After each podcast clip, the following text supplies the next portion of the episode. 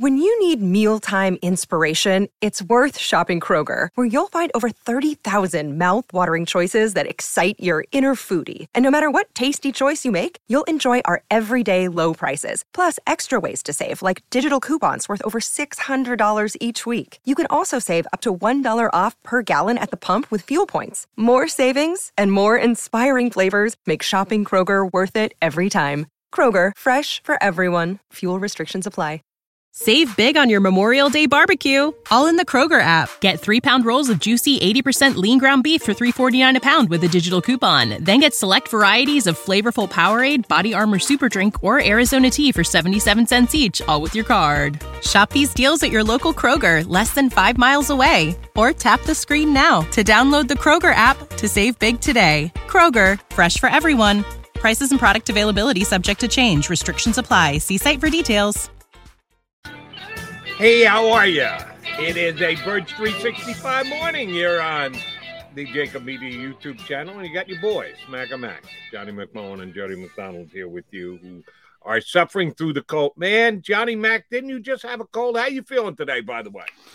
Uh, feeling pretty well. Still, uh, still in the back end, but yeah, I'm, uh, I'm 96.7%. I'm going to gauge it. It sounds like your temperature, as a matter of fact. Um, and it's not a good thing because as we get this show underway, John and I both have to prep and get ready. And then uh, Xander punches us up. We are both already outside with our pooches today. I, I had to run out yesterday. I got my car and I guess my car was like sitting in the sun a little bit. So yeah, it was. It hot. was Ooh. 75 degrees in my car. Yeah. In February, it was 75 degrees. And I drove around. Oh, it went all the way down to 72. So it was a little over at 75, but 72 degrees. I went out this morning and said, uh, I should have brought my hat. What the hell? How does it yeah. go from so hot to so cold in Well, uh, I, I just pulled up I, I just pulled up the old weather app. It's 32 degrees out oh. right now, so it's officially freezing and it says flurries in 10 minutes, Jody. 10 minutes. And it was 75 in my car yesterday. How the hell is it flurrying 12 hours later? Not even Amazing. 12 hours. It's February. Yeah, it's not good. That, that's how people end up getting sick. Uh, but we'll try and stay the course over the next two hours. Neither one of us is going to pass out by sickness or exhaustion. We'll give you the full two hour effect here. Uh, and yes, it's a throwdown Thursday. We're down to just 200 days until the Eagles kick off the 2022 200. Season. Ooh. We, we ships in the night. What number of this is this Birds 365? Birds 365. The, this is show number calendar. 218. Show 218. I'm going to start that. I got my uh, little cards here. Show 218. I got and only 200 days till the opening Sunday of the NFL season. I don't think the Eagles are going to be on that Thursday night. They usually reserve that for a team that went to the Super Bowl, usually a team that won it. Sometimes it's the team that lost it, but it is kind of a reward game and a first national primetime game. I don't think the Eagles will be playing that. Just a guess on my part, so that's why I'm tracking. There we say 2023 though. We want to look that far ahead. That's that's got Thursday night written all over. Oh, look! Listen to you starting the show on an optimistic yeah, The Eagles are going to the Super Bowl this more of a stand-up comedian uh, thing. Very good. Um, and if they're going to do just that, they're going to have to have a uh, big next couple of months. we are now less than three weeks away from the start of the NFL new year, which signifies a couple of things. Yeah, you can start juggling contracts and, of course, the opening to free agency. Uh, one thing I did want to touch on today, and sure enough, I just saw it uh, when we were prepping for the show. Um, the Kansas City Chiefs released Hitchens, uh, linebacker who I don't know if the Eagles would be in on or not, uh, but Anthony Hitchens, uh, yeah. a good solid player, uh, and they saved over eight million dollars in cap space. He was being uh, pretty significantly paid. That's the market that none of us know. We know who's a free agent right now. We know who's going to hit the market, what uh, level player they are. We can speculate on what kind of contract they're going to get, uh, and we can see if they fit needs for the Eagles but then there's the secondary market that always kicks in. This one's a little early, like two and a half, three weeks early. It usually kicks in once teams target another player, don't have quite the uh, salary cap space to be able to, and they prioritize the free agent over someone who's already under contract for them. And yeah, they'll they'll attempt to trade him, but most times that's not the case. They end up just releasing a guy like that. How big a secondary market do you think we're going to have this year? Um, I think it's going to be big for this reason. I think more teams around this league. We always talk about the copycat nature of this league. They kind of realize that that first wave of free agency is when you're overpaying guys, and you know, on the other end, teams are typically smart enough. You know, this is the time of year where people start talking about, oh, Davante Adams and Terron Armstead and and you know, they look at Green Bay's in cap hell, and New Orleans is even deeper in cap hell. And those guys are going to be available. I still would hesitate on that very, very much. So we're in that phase where people say, hey, so and so set to be in, in a free agent. Um, what if we get him? What if what if we get him? I know you talked about the Williams guys. I mean, you could argue Mike Williams and Marcus Williams. Uh, you could argue both of them are, are top 10 free agents uh, in the projected markets. Um, and they're they're interesting cases because they're good players, but they're not great players. And if they hit the open market, they're going to get overpaid, man. And they are you're going to have to pay a premium. And – all of that comes into it. When you pay somebody like their Demonte Adams uh, or or somebody in that range, well, people expect Demonte Adams, and when they don't get him, it's almost guaranteed disappointment. You know, you know what I mean, Jody. So sure. they come in with these expectations, those types of players, and a lot of times it's a failure just because of that. They might be good players, but they're getting overpaid and more is expected of them. In Philadelphia, I always go to the NBA comparison. Andre Iguodala, Iguodala was a darn good player here, but people never seem to realize it because of how much money he got paid. And he got paid like a superstar at the time. And and they got lost in the weeds, not understanding eh, it's a pretty good player. That's what happens in free agency. So teams have gotten smarter and smarter and smarter, and more teams wait out that first wave and and try to get the bargains and try to sift through it. And and we talk all the time, but it works both ways. I mean, Trey Hendrickson, I I I saw people killing Cincinnati last year for some. How could you give that guy fourteen and a half million dollars? And again, he gets 14 and a half sacks. Ironically, he might have got even more than that, but um, sometimes it works, but more often than not, it, it's it's a disaster waiting to happen. And I think the Eagles are firmly entrenched. They might go after one guy. And you know, if you look at the the space they have, Marcus Williams would be the guy I would center in on because they need a safety. Um, that's a good player. You probably got to overpay a little bit for him they might get in that type of business and and and he might hit the market because of New Orleans problems. So you might have a perfect storm type situation. But if they do go that route, they go that route knowing Marcus Williams is going to be, especially in this town, he's gonna he's gonna be up against it just because of the expectations. Right, and I uh, pretty much sign on to uh, your evaluation of how players are evaluated, and your salary absolutely has something to do with it. And it usually annoys me when players don't get that and don't understand that. If you get a pretty damn big contract, then their, their agent should be able to keep them in the loop as to what other guys around the league are making. And hey, we're in a good spot. We've got leverage. I can get you more than a comparable player because he's under contract the players should realize that. And every once in a while, you get a player who doesn't realize it. Like, oh, let me give you an example Tobias Harris, who got booed earlier this year by Sixer fans because he was struggling. Guess why, Tobias? Not because you've all of a sudden become a bad player, because he's not. He's a good player. He's a very good player. He's just not a max money player, and he's sitting on a max money deal. So he's got to realize the expectations that come along with that.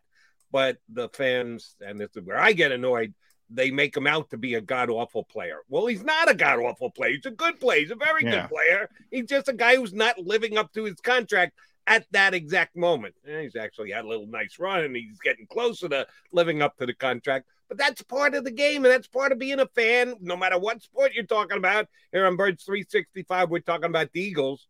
I'm with you. I think they've got one big play in them. I've said it a couple times here. I want Williams and Williams. I want both Mike and Marcus.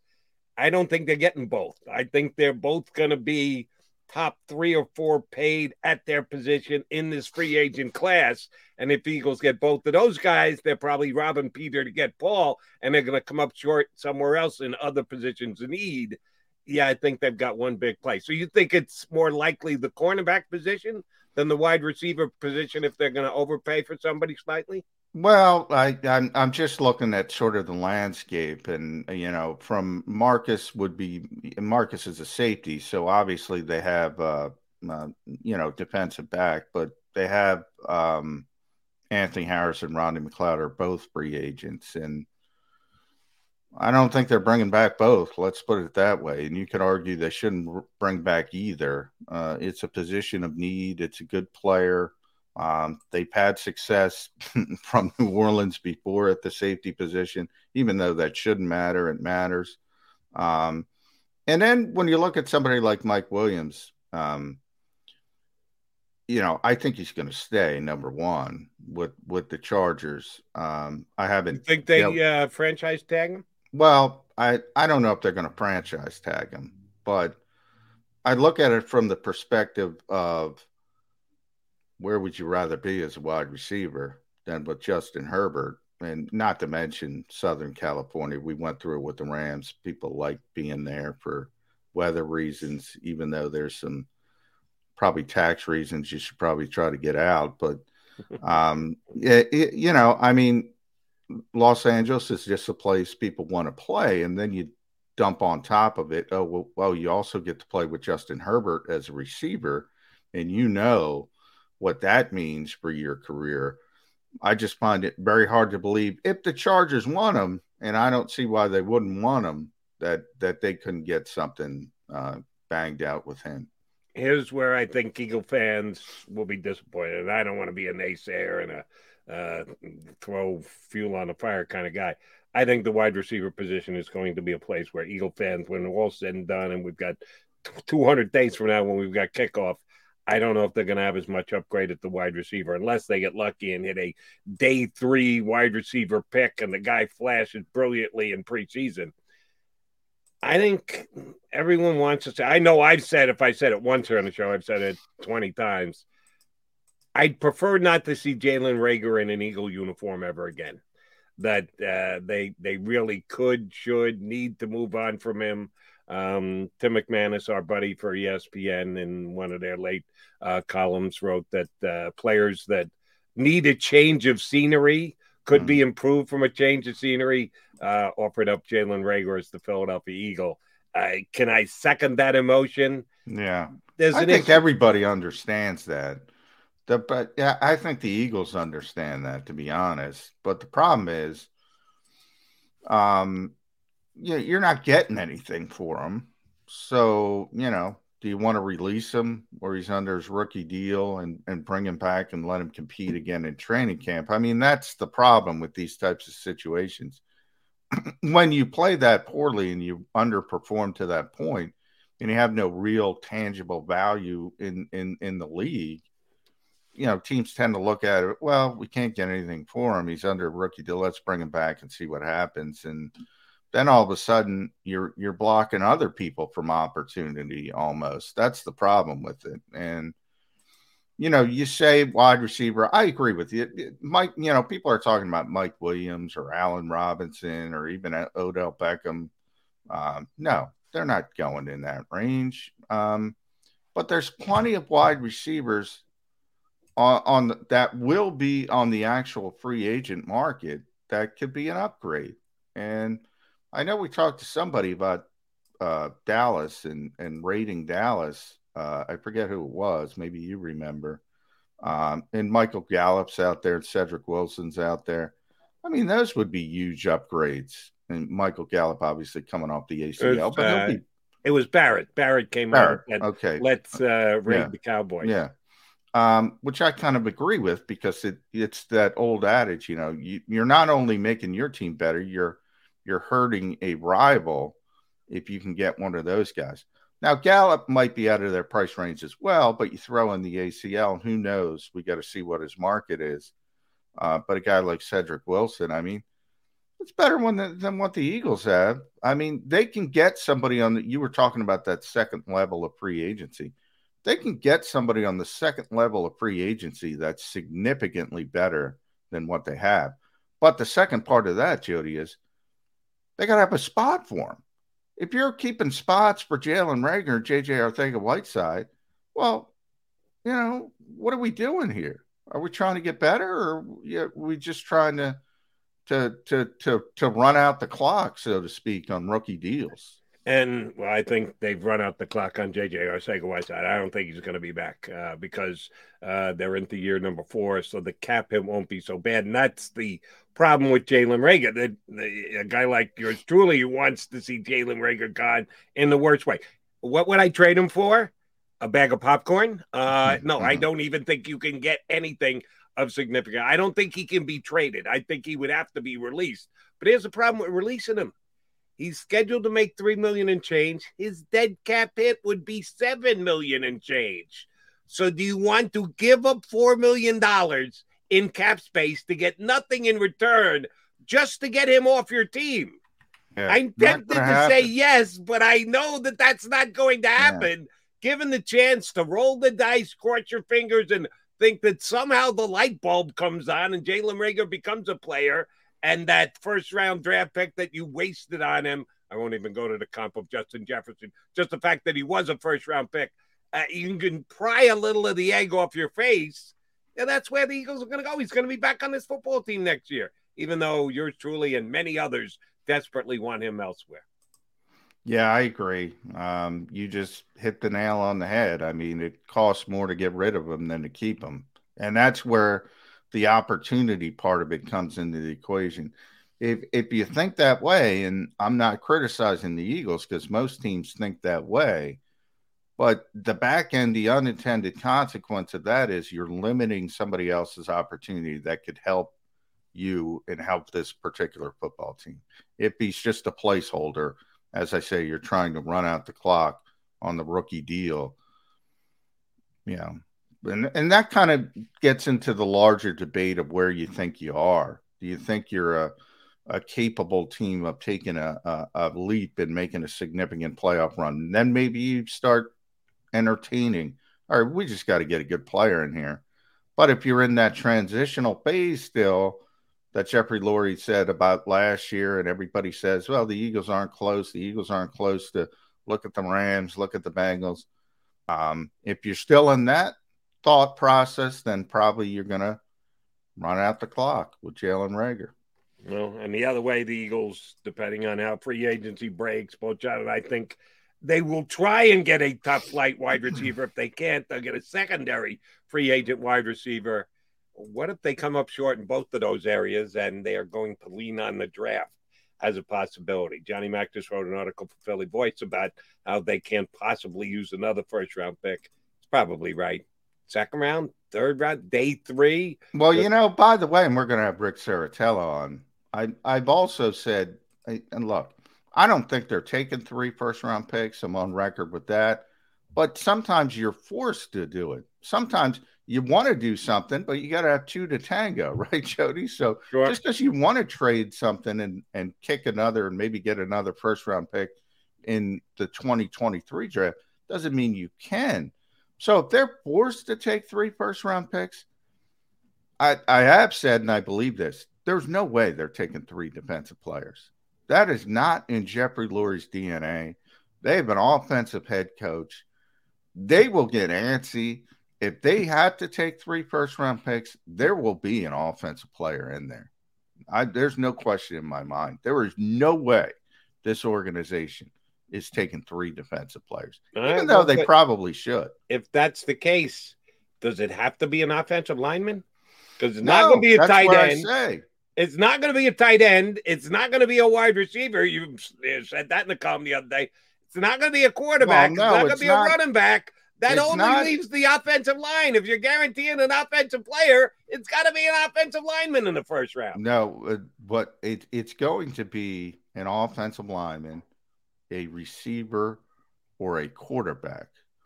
Um, and I and Sheil Kapadia, I believe, brought that up. Look, the sense of urgency of having those three first round picks, it also gives you sort of a safety net to and and people and, and Sheila and I have thought about this the same way for a while. Why not take two darts at the dartboard? You might not like Kenny Pickett, Matt Corral. I think Malik Willis is the guy who's not going to be there, certainly. But if one of those guys falls and, and you think they have a, Sheil called it a 10% shot of being a high ceiling player, you know, why not roll the dice and have two shots, two bites at the apple? So you have an evolving Jalen Hurts. You have a cost-effective rookie quarterback under uh, a, a, rookie deal for five years if you need it uh, as well. The Eagles can go that route as well. Now, ultimately, what I said in the Philly Philly Voice piece was they're not they're not taking I they're not taking a wide receiver because I don't believe they're taking three first round picks. But if they're forced to take three first round picks, wide receiver will be in the mix. Mm-hmm. One offensive player will be in the mix. So you so you're not completely dismissing the wide receiver possibility. Lines have uh, certain dominoes have to line up, but there is a possibility you think that they could take a wide receiver. Yeah, they're they're not disciplined enough to take three defensive players. No way. Well, we'll run that by. Our first guest today, uh, Rick Serritella from NFL Draft Bible, scheduled to jump aboard. Uh, we're less than a week away from the combine, which is the first. Well, no, I shouldn't say that. The All Star games, the Senior Bowl, and the like is the first domino. This is a big domino in talent evaluation for the draft come April. We'll get some feelings on strength of position and the like from our buddy Rick Serritella from NFL Draft Bible next here on Birds 365. Go for the midnight dares. Go for the memories. Go for the view that goes on forever. Go for the bubbles in your bathtub and in your drink. Go to bed whenever you want. Or don't. Go for him. Go for her. Go for the wind. Go to Ocean Casino Resort. Book your trip at theoceanac.com.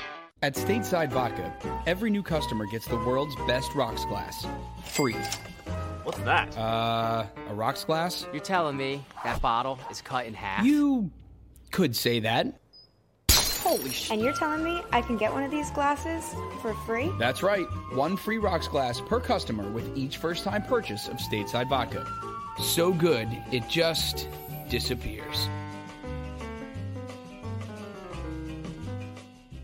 Imagine for a moment that you went to work today and when you came home, you were catastrophically injured. Your life and your family's life. That's what happened to union construction worker Mike Little. I was scared of what the end was going to be, but to be 100% honest with you, I knew I was going to be all right just by talking with Brian. In my heart, I just knew everything was going to be all right. Call the firm and find out why they say, We got this. Call 215 458 2222.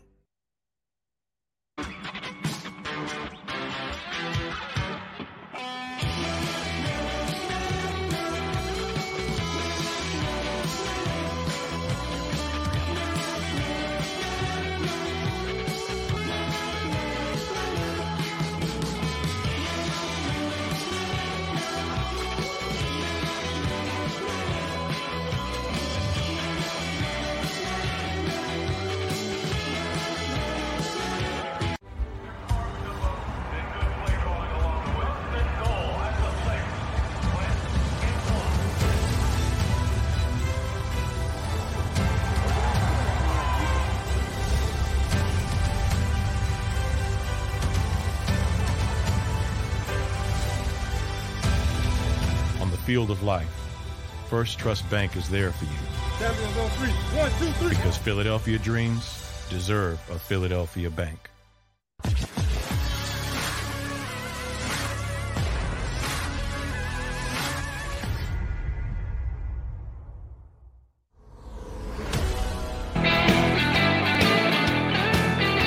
got your Mac guys, Bird 365, McMullen and McDonald. We just had Rick Serritella there. He's going to rejoin us in just a couple of seconds. He's having some computer issues. When he's ready to punch him up, we'll do just that. Yes, the draft is still a couple months away, but the combine is less than a week away. So that means we're in the Rick Serritella NFL Draft Bible season. How are you, Ricky? I'll tell you guys, you're making me excited with the Ocean Casino Resort. I'll be yeah. down there later today. So, all right. yeah, yeah. little shout out. Yeah, that's right. We call it Howie season here in the Delaware Valley, as you know, Rick. But I call it Rick season, Rick Serritella season. Uh, Dial it up. NFL draft. Yeah, yeah. I, uh, I, so I guess this is interesting to me. So I guess I'll start here. We had uh, Chris Landry on last week, and you know, back in the day, Chris ran the scouting combine, and I talked to a lot of personnel people over the years, and they all say the same thing: there's never, ever 32 first round grades uh, when when you look at the board. So I I want to ask Rick Serritella, and this is very important for us locally because Philadelphia, the Eagles start this process with 15, 16, and 19 so, how many legit first round grades do you think there are? Because it usually falls off right about there, that 15 to 20 range. Yeah, I think on average, you usually see about 15 to 18 uh, first round picks that would translate to any year. This year, I just did a big board the other day. I slotted Kenny Pickett at 10. He's a second round grade in my book. Ooh. So I guess I would have nine first round Whoa. grades. Yeah, that's not that's not good. That's yeah, not that doesn't work well when the Eagles have picks in the teens. And I, I guess I understand where you guys are coming from, but there are 32 picks in the first round. So the first 32 guys you put on your big board are first round draft grades. Mm. Now you might say in 2022 compared to 2017, well, it's just not the same. Okay, you can make that comparison, but aren't there 32 first round draft picks every year? Isn't that kind of the way it works? Yeah, I, I hear you. I mean, I think there has to be, right? But if if Kenny Pickett was in the draft last year, what is he, the sixth QB seven? Yeah, that's yeah. Is it that bad? Wow. Is it well, I mean, bad? would you take him ahead of Mac Jones, who was the fifth quarterback, uh, right? So he would have probably yeah, been the, the, sixth yeah. quarterback, right? Yeah, it's a good point. Justin it's... Fields, I think, went evenly. I mean, yeah. Uh, I mean, if I'm the Eagles, to me, and I'm not a huge fan of Jalen Hurts, I understand the the capability there, and I think you ride it out another year just because why invest a first round pick unless you're convinced? And a lot of people uh, will tell you that Kenny Pickett is pretty convincing behind closed doors when you get him on the whiteboard and the personality and everything else, all the intangibles. But to me, it's like, hey, ride it out because mm, why trade up? Why why risk all those draft picks for a quarterback if you don't really believe he's an upgrade over Jalen? Well, let, let me let me come at it this way then, Rick, because there's it's not a normal year for an NFL team when you start with three first round picks. So, you know, maybe there's a little bit of a I I've called it a sense of urgency. So, you know, you have a 23 year old evolving player. Uh, if Kenny Pickett's number number one on your board at 19, you're forced to take all these three first round picks. Why not have two darts at the dartboard at the game's most important position and say, all right, maybe you know, there's only 20 or 30 percent chance this guy becomes a star, but now we have two maybe 20 or 30 percent chances, if that makes sense. Yeah, well, I will say two things there. I think one, you know, Howie is a hustler. He'll be wheeling and dealing come draft day, and he'll he'll find a, a, a partner to dance with with with making a deal. I I do believe that, and I, he does like to pull the trigger before we get to the draft too. So I think you might see that. Now, with that being said, I like the fact that he subscribes to the Bill Walsh philosophy. If you look at the track history of Howie Roseman, he takes a quarterback almost every draft. Now, it might yeah. not necessarily be a first round guy but I like the fact that, hey, you've got Montana, then you got Young, then you got Bono, then you got Grbac. I mean, they were just a quarterback manufacturer. And say what you want, Sam Bradford, you know, he fooled mm-hmm. a lot of folks, but then they had Carson Wentz. Then they had Jalen Hurts in the pocket. They drafted Clayton Thorson one year. They took Nate Sudfeld. So to me, if you see a guy like Carson Strong slide to day two. I don't think it hurts to have a kid like that in there competing and, and, you know having a contingency plan such as that. So I do think they'll take a quarterback. It's hard to justify in the first round, but why not build off of all this momentum? They exceeded expectations. No one had them pegged for the playoffs. Uh, Sirianni was the first rookie coach to take his team to the playoffs, I believe. So to me, there's a lot to build on. Ride it to the wheels fall off, and if Hurts doesn't get the job done, I think you reassess it next season. I'm just thrilled with the Steve Bono reference, by the way, Rick. I, I got excited by the and, Steve Bono. Oh, by the way, quarterback factory or not, I don't think you get credit for Clayton Thorson being a high USFL draft pick. yeah. Not, sure how That's he's the... fucking that one up as a win. Come on, Jody. That's the fifth overall pick of the USFL uh, draft, yeah. Clayton okay. Thorson. And by the way, Kyle Lauletta, number seven, the Eagles quarterback factory. Well, 25%. How long was Kyle Lauletta here? They getting credit for Kyle Lauletta too? They didn't draft him. Stop it, McMullen. Anyway, uh, we were talking wide receiver before you came in, Rick. And John said if they can't maneuver, they can't trade out of the first round. They don't want to take all three first picks, but if they don't have a dance partner to trade with, they may have to take all three of those picks. And then said John said, then I guess there's a possibility they could take a wide receiver.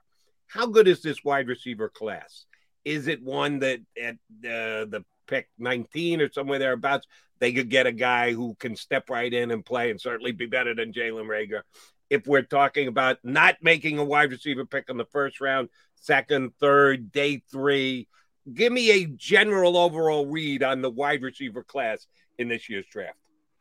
Well, I think wide receiver is one of the positions of great depth in this year's draft. I wouldn't say it's necessarily top heavy.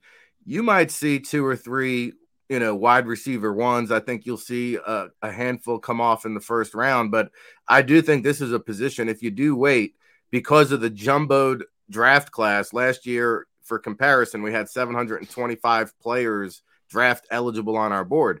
This year, we're over 1,300, and wide receiver there's like over 200 players listed on the board. That's how deep it is. But in terms of studs, you know, right around 15, you might get. And for me, if I'm an Eagles fan, I want to see one of these big bodied wide receivers like a Drake London from USC, a Treylon Burks from Arkansas. Uh, you know, Burks is a big bodied possession wide out. They kind of moved him around as a chess piece at Arkansas and, and, and used him that way. So I think he would be an, an excellent fit. Drake London, I think, is probably the most dynamic wide receiver. He missed the last four games due to injury. So uh, does the first wide receiver on the board kind of slide? It's a possibility. I think the other Ohio State receivers are in the mix there. Chris Olave, uh, Garrett Wilson. And then you want to throw, uh, I got my board here, Jameson Williams from Alabama in the mix. Now, he he would be maybe a top 10 pick, but he tore his ACL in that national championship. Uh, not the same kind of injury as 10 years ago. These guys bounce back from that kind of injury in no time. So those those are your top round guys. Now I, I went to the scouting trails. I've I've been to three or four All Star games. Uh, Velus Jones from Tennessee. I mean, all he did at the Senior Bowl uh, was cut loose. I think he hit 22 miles per hour on the catapult tracking system, which a lot of evaluators now are putting a lot of stock into the peak speed that a player can reach in game as opposed to the 40 yard dash. Velus Jones is a guy I don't think he's getting a lot of media hype today, but next week after the combine, he sure, sure will be. Uh, Khalil Shakir from Boise State, another slot wideout uh, that's pretty dynamic in his own right. Uh, so there's a lot of depth in this year's class. There's a kid out of, of Western Kentucky, Jerreth Sterns. Remember that name? Five foot seven, led the nation in wide receiving, combine snub, unguardable all week long at the East West Shrine Bowl. This kid, he might not get drafted. He's going to hang around for a while at the next level. Hey, Rick, one one position I guarantee the Eagles are going to come out of with somebody on April 28th is edge rusher. Uh, and there's uh, one guy because everyone is, is, this has become a copycat league. Everybody wants to be the Rams now. Everybody you constantly hear everybody want to plays uh, multiple fronts, uh, be able to give the four three looks, the three four looks. Tell me about Travon Walker from Georgia because that's the kid that he, he looks like an edge, plays inside. You can move them all over the place. That to me seems like a perfect fit of what Jonathan Gannon would like. Yeah, to that point, right? I, mean, we used to call these guys tweeners, and, and, it was a bad thing. Now you're a hybrid guy, and you can be moved all around. And I think you're seeing a lot of that at the NFL. Travon Walker is a guy, to your point, he can play inside, he can play outside. Uh, quick first step, nice hands, heavy hands, uh, could even stand up. So, you know, to me, with Walker, he did benefit though having a lot of talent around him, right? and, and that defense, like the the opposing offensive line, they had to pick and choose their poison there. And so he did benefit from a lot of one-on-one matchups. And so do I think he's as polished as some of the other uh, pass rushers that can get after the quarterback? I, I, I don't know if I have him in the top half of the first round. I do think he slides in to the back end of the first round. And to me, you know, we talked about last year, I think five quarterbacks in the first round if last year was the year of the quarterback, this year is the year of the edge rusher. I mean, I think there is going to be at least uh, half a dozen edge rushers. I could see five defensive ends. Uh, there, there is a very talented edge rusher group here, and, and there's a, a, a, lot of variety too. All right, two point question. Number one, if we're talking about edge guys, I think Hutchinson and Thibodeaux were unquestionably gone long before the Eagles draft. Those would be the top two guys, at least in my uh, grouping. Um, if you put these guys in the next group, uh, Karlaftis from Purdue, Walker, as you just mentioned, Ojabo, Michigan, and Jermaine Johnson of Florida State. How would you rank those three guys? I think Johnson has the highest floor. I think he can really contribute immediately. I think Ojabo has the highest ceiling because he's just so raw. He came over from uh, Nigeria in the eighth grade. He grew up playing basketball and soccer. The game is just really his best football is ahead of him. And you take a look at the measurements, the arm length, uh, he will test well. I think you know if you're betting on the rawness, like the kid from uh, out of Penn State that Baltimore took that had zero sack, well, Baltimore turned him into a player. I think that's what you're getting with Ojabo. But I got to say, to me, Karlaftis, I mean, he's a man child. I think he doesn't get enough credit for just how gargantuous he is. He understands technique, he understands leverage, he even knows how to contain. And I remember going into Penn State, as a matter of fact, his freshman year. Uh, I had no idea who George Karlaftis is. I was scouting somebody on the Penn State offensive side, and Karlaftis just kept coming into my binoculars. Who's this guy blowing up the backfield? And that was his freshman season. So he came in, made it an immediate impact. I think that his upside isn't as great as a Hutchinson or Kayvon, but I do think that he's a solid uh, plug and play guy that, you know, at the end of the season, he's going to be a consistent seven, eight, nine sack type of guy. Uh, Rick Corner would be the other slot that everybody is focused on for the Eagles. Uh, interesting kid that I like that seems to be uh, peaking uh, at the right time. I know Daniel Jeremiah had him up uh, higher in the draft than a lot of people had, but that's Trent McDuffie from Washington. Uh, is that the range you see him in that 15, 16, 19, 15 to 20 range? Uh, a, a kid like that? Yeah, you know, he's somebody too playing on the West Coast that I was kind of late to come around on, and, DJ's out there in Cali now, so he's all over the Washington kids. But yeah, they have a pair of corners. McDuffie, uh, kind of being the the speedier guy. He's going to be one of these guys at the combine who probably runs sub four four. So he's got speed, he's got quicks, he can cover, and so I like what he brings to the table. I, I think that after you get past those first two guys, which is Stingley out of LSU and Sauce Gardner from Cincinnati. I think they can go either way. I like Stingley for my money. I think it's uh, really wide open. Kaiir Elam from Florida, I think, is also in the equation there in the first round. But I think McDuffie is right there in the middle to uh, late round. And he's a little bit shorter than, than some of these other guys, but he can definitely compensate. All right, uh, this was the second half of the question I was going to ask you earlier that I forgot to ask. Uh, John brought up uh, the defensive lineman from Georgia. Who's the best defensive player on the best defense in college football last year? Projecting going forward to the NFL, not necessarily fitting in on the team that he's drafted. You hope that's the case, but just pure talent evaluation. Who's going to be the best player off that Georgia defense uh, starting next year in the NFL? I, I, like Jordan Davis, the defensive tackle, for my money. Uh, he's a really big, explosive man. It's it's hard to believe that he can move that agile uh, for weighing 350 pounds. Now, will he go as high as I would take him? He might not because at one point he, he was up to like 390, borderline 400 pounds. And again, when you're investing a first round pick, you know, you might have a weight stipulation, but you mm-hmm. really want to sit down and find out, like, hey, is this something, you know, is this something that coach had to worry about? Is this something we're going to have to worry about moving forward? But when you talk about pound for pound, and there's a lot of pounds there, uh, Jordan Davis, I mean, he's quick, he's fast, he's explosive, he's a monster. He gobbles double teams, triple teams. And really, he he when when we talked about Walker benefiting from some of those other linemen there for the Bulldogs, I mean, I think Davis uh, was a big factor in terms of taking on bodies and allowing other guys to run through those lanes and make plays. All right, so John likes Walker. You like Davis.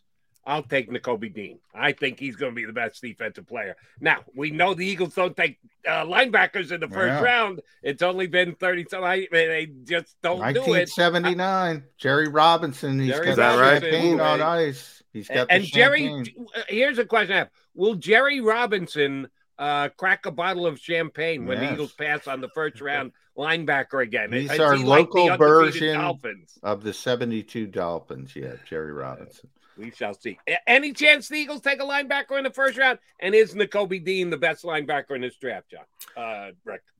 You know, I don't know if the Eagles go linebacker, but I will say Nakobe Dean and, and Devin Lloyd from Utah are probably my top two guys. Uh, you could flip a coin. They're both great. Uh, they both cover a lot of ground laterally. They both uh, stick their nose in there and, and, fill the hole in a hurry. So uh, Nakobe Dean cleaned up a, a, lot of that mess there at Georgia for the stuff that did get into the second level. So I do see him uh, probably in the top 15 to 20. You know, with Lloyd, there's there's kind of a, a difference of opinion if he's a, a, a Mike or or a Will. I think you can maybe you know move him around and and, and play in a, in a multiple hybrid scheme. I think Dean is definitely uh, your man in the middle. Can we get a difference of opinion that turns them into Micah Parsons, Rick? right. I mean, yeah. hey, that what Micah Parsons did, and you know, 1979. I thought the Giants were bad at taking linebackers. That's a that's an incredible amount of time. But Micah Parsons, to the the Cowboys scheme and credit, they took a guy that was a chess piece, like we talked about these hybrid schemes. How many guys said, "Hey, Micah Parsons was the top edge rusher coming out of the draft yeah. last year"? But he was, wasn't he? Yeah, yeah, he was. And everybody looked at the length and said he was, you know, I I thought he looked like more of a I'm going to pat myself on the back. I thought he looked like more of an edge rusher than a natural linebacker. And but I was concerned because he doesn't, you know, he doesn't have the size to be a typical edge rusher. And all of a sudden, he's like, he can do whatever. He can do whatever you ask him to do. Now, the one guy I look at, but he's way too high and and my favorite player in this draft is the kid from Notre Dame. I think he's going to be a superstar. I think he he Kyle Hamilton. I think he obviously he's going to play safety, but he he can move him up. And we talk about hybrids all the time. He can play basically anywhere from linebacker to back to safety. How high is Kyle Hamilton going to go? Because people don't like taking safeties that high in the draft, but I think he's more than a safety. No, I agree with you, John. And uh, for for my money, it's Thibodeaux one, it's Kyle Hamilton two. If you're just talking about pure talent, uh, this guy can do it all. He he can play every position in the secondary. He could slide down in the box. Uh, he could be a true center fielder. He's got great instincts, great wrap up ability in the open field. There's not much he can't do. Uh, he can cover. He can tackle. He can be moved around. Uh, to me, at the end of the day, you know, Jacksonville is there at number one. I think that protecting their their asset there at quarterback is going to be the priority, and I do think if they were to stay pat, it would be a tackle. But you really wouldn't get any beef here if it was Kyle Hamilton. I mean, he is that good, that talented. I'm trying to think of the last safety that was that good uh, coming out of college, and and he's right up up there with the best of them. All right, uh, you told us earlier the wide receiver group this year, compared to last year, you had three wide receivers taken in the top ten picks. You don't necessarily believe or believe that it should be that kind of a group this year, but you said the depth was there, and you might be able to get a wide receiver, a pretty talented one, in a later round at a better value than in the first round. How about the uh, cornerback position? Because the Eagles are going to take a corner, guaranteed, whether it's with one of their first three first round picks or later in. How does this top of the draft cornerback and depth of the cornerback position play in this year's selections? You know, it, it's funny because we mentioned some of the the slot corners. There's really, I think, only seven or eight or maybe nine slot corners with a draftable grade. It was kind of hard finding those guys because you look at the board, and, and I remember when six foot, six foot one, 200 pound corners that run 4 4 were, were rare birds. now they're a common thing. I mean, the length on these guys are just unbelievable. So um, I do think that if you're looking for an outside corner, I think the depth is greater there. The slot corners are a little bit thin. I think uh, you'll see them come off the board in a flurry in the middle rounds if you're looking for a slot guy. Uh, but yeah, I think overall it, it's it's adequate depth. It's not as great as the wide receiver. If I was to rank the positional depth on defense, I would say, you know, edge rushers, obviously one. Uh, you know, safeties, there's a handful of good ones. Lewis Cine is another potential first round guy out of uh, Georgia. Uh, Daxton from Michigan. So I think safety is probably two. Corner is probably three. Uh, so I, th- I think there's adequate depth there. You know, just trying to run through the board off the top of the head here. Yeah. All right, Rick. Last one from me and Rick Serritella, NFL Draft Bible to start Rick's season. It's probably unfair because we're way too early in the process, but what the heck? We're just having fun. I want to pin you down. Everybody loves the quarterbacks. How many quarterbacks are going to go in the first round? We're basically talking about Pickett, uh, Matt Corral, Sam Howell, Malik Willis, mm-hmm. Desmond Ridder. You mentioned Carson Strong. Those are the, I guess, the top six quarterbacks. How how many of those go? And you got 30 second pick. You know, everybody. Hey, fifth year option for a quarterback if he hits. How many well, of those I, guys get pushed up? I, I do think at the end of the day, it's a quarterback league. You look at all the teams in the playoffs. The common denominator for most of them is they had a good quarterback. Uh, so I I think you look around the league, all the teams that need a quarterback, all the quarterbacks that have retired. I still think it only takes one, and I still think that there's going to be an, a, an owner, a GM, a coach that pounds the table, trades up for the number one overall selection. Someone's going to justify it and make sense of it. I'm still a believer of that. So I do think number one, I I do think will be Kenny Pickett. Uh, Malik Willis, when you're talking about just traits, the film there's some there's some issues there with the accuracy but when you're just talking about the modern day traits of what an NFL quarterback should be Malik Willis has that. And I think you know because of that he goes inside the top 10 and then you know I think Desmond Ridder is kind of the dark horse first round guy that doesn't get the hype uh, he's he's going to jump through the gymnasium by the way out there at the Lucas Lucas Oil Stadium uh, so when you have a quarterback that can throw that way and, and then runs a 4 4 40, uh, I think that's going to be alluring and sexy to a weak quarterback class. So I think Ridder sneaks in there. You know, Strong has a lot of medical stuff with the vertebrae and collarbone. So I, I don't see him as a round one guy. Howell, I think he's right up there. I just, I struggle uh, with justifying a first round pick on Howell. So I guess my answer is three guys. Three. Well, and you're under evaluating Matt Corral, but you and I have discussed this all year long. I'm a bigger Corral fan than you are. We'll see what their NFL careers turn into. He's right on the fence. He could go right, right on the fence there. Yep. And uh, I'm not talking about where he's selecting. I'm talking about projecting what I think he's going to do when he gets to the league. But we got to wait years for that to happen. All right, Ricky. Uh, we I also have to ask you about interior offensive line because Eagles always seem to come back to the offensive line. It's one of their key tenets and philosophies in building through the draft, and they've been pretty damn good at it. So why would they give up on it? Um, I think they're good at the tackle positions. I'd be surprised if they go first round with a uh, tackle. So it's going to be someone inside. Uh, everyone has the Tyler Linder, Linderbaum as the number one interior offensive lineman as a center, which is saying a lot. Mm-hmm. Any others that if the Eagles, if Linderbaum is gone and they say we got to take a a an offensive, is there any other interior offensive lineman who deserves to be taken in the first twenty picks of this draft? Absolutely. I, I'm looking at Zion Johnson from Boston College, someone the coaching staff about two years ago uh, put on my radar and said, This guy, we can't kick him out of the film room. He trains and works like a pro. He's played, I think, all five positions there at, at uh, Boston College.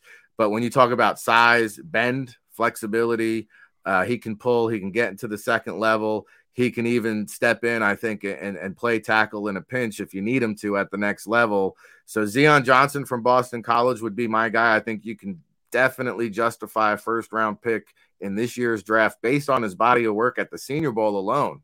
Yeah. Uh, he was one of the most dominant players I, I, I thought down there. Um, so I'll give you a sleeper too. This this kid I saw out at the East West Shrine Bowl from Illinois, Vederian Lowe and I think they had him playing right tackle out there. He might have to kick inside at the next level, but this guy's demeanor, his toughness, his nastiness. Uh, a lot of people like Trevor Penning from Northern Iowa, maybe to possibly kick inside. Uh, I, I, would say Vederian Lowe is in that same category. Like, hey, you might try him outside. If it doesn't work out, uh, you might have a starter for the next decade at the interior. All right, one last thing, and uh, I know you understand the combine well. There have been changes to the combine just this week that they've taken the bubble off, so the kids are going to be able to have their uh, instructors and uh, workout guys and nutritionalists. Uh, the NFL tried to do it via lockdown. They didn't get away with it, or the combine didn't get away with it. Um, give me something that happens at the combine, be it a drill or something that the NFL can get out of these players as far as information goes that's changed that that's garnering more attention than it did two years ago, five years ago, ten years ago. That's something that they try and unearth at the combine that just in general NFL teams are putting more emphasis on going forward and evaluating these kids. I think it's analytics, and I think it's trickling more and more into the combine coverage, and it's hard for me to gauge because a lot of times uh, at the combine. We're just in a media room watching the combine with no audio, but I see, I see, I do see them flash to the next gen stats a lot of time, and and we alluded to that earlier. How teams are placing greater emphasis on miles per hour instead of forty yard dash times. I do think, especially, and I hate to say it this way, with the younger influx of general managers and coaches. I mean, you know, some of these guys look like uh, they just graduated college. Uh, they believe in this stuff and there's new there's new stats change of direction quickness and makeup recovery time for corners for example is, is, a new thing and so i think that you might not be hearing about that or seeing about it on the front lines but behind the scenes this information courtesy of amazon by the way this is made available to general managers and executives and not to the uh, NFL Players Association agents. And so this is another thing when the contract negotiations come up, the NFL has this data to use against you, so to speak. The agents don't have that data to counter or highlight some of the positive data. So it, it's pretty interesting. Well, then I got to ask a follow up question. So all the players are wired at the combine. How did they come up with the numbers? How does Amazon track this to give to the teams to use an evaluation?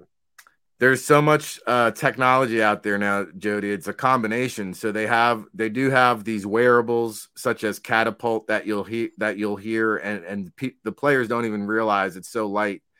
They don't even realize it's on their body. There's also these chips in yeah. every single ball that they use at the combine. So now you're getting the the spin velocity like a baseball you're getting that for the for the football how fast the spirals you know spin on on the velocity of his yeah. throws we've seen the miles per hour stats now come out with the NFL so the chips in the ball and then also now there's monitor technology where you can you can literally get the miles per hour of a speed as they're going down the combine you could just pull it off your screen now uh, that's how much the technology has enhanced. Yeah. And let me just say, Rick, I hope the NFL's better at utilizing it than Major League Baseball, because uh, you know they they've done some bad things with that particular. Can we sport. bring back the glow puck though? I like that. yeah, the glow puck. Yeah. I like the glow puck too because I couldn't see where the real your damn technology, our technology doesn't always match up with what the leagues are using. Uh, but Ricky, it is always a pleasure. Whenever you join us, thank you much for doing so.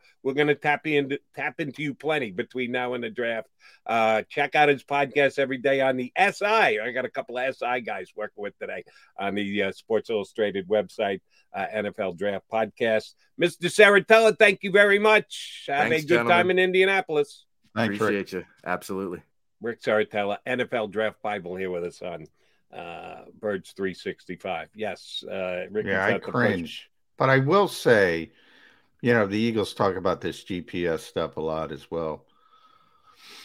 and they've been, you know, kind of at the forefront of analytics, and they were one of the first teams, and they take pride in that kind of stuff. But, you know, then again, I would, you know, because I think it's more important.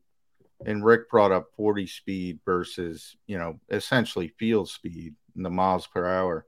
Would have been nice to know that Jalen Reagor's 40 speed didn't translate to the field, but why didn't the Eagles know that? I, I, I don't know.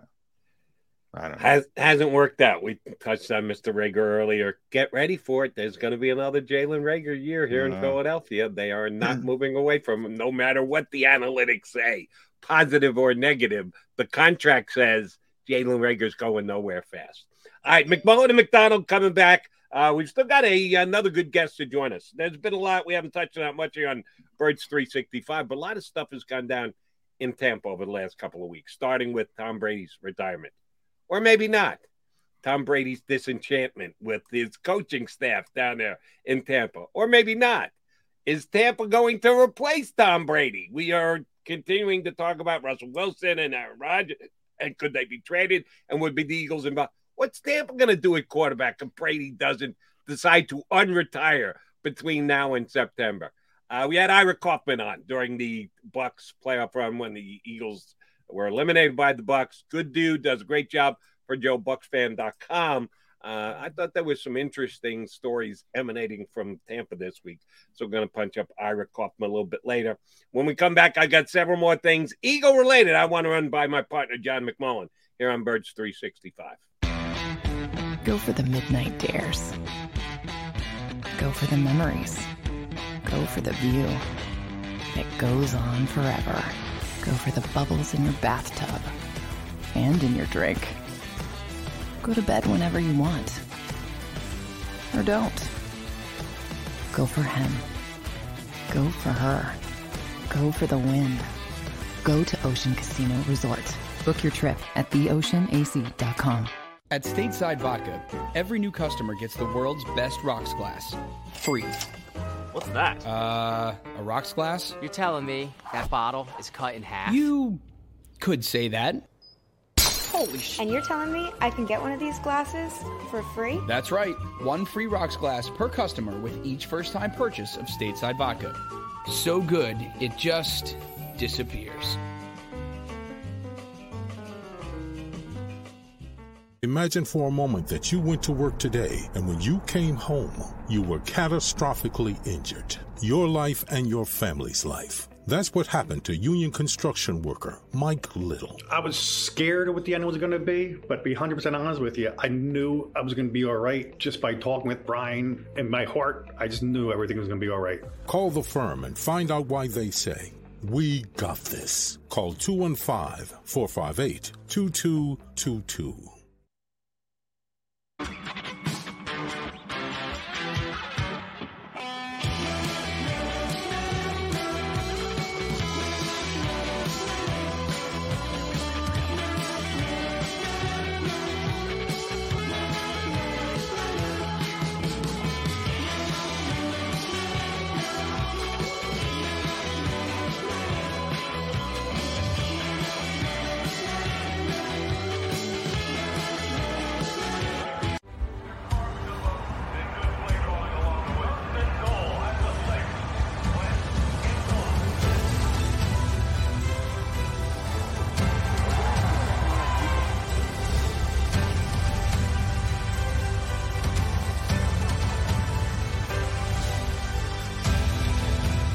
Field of life, First Trust Bank is there for you. Oh, One, two, three. Because Philadelphia dreams deserve a Philadelphia bank.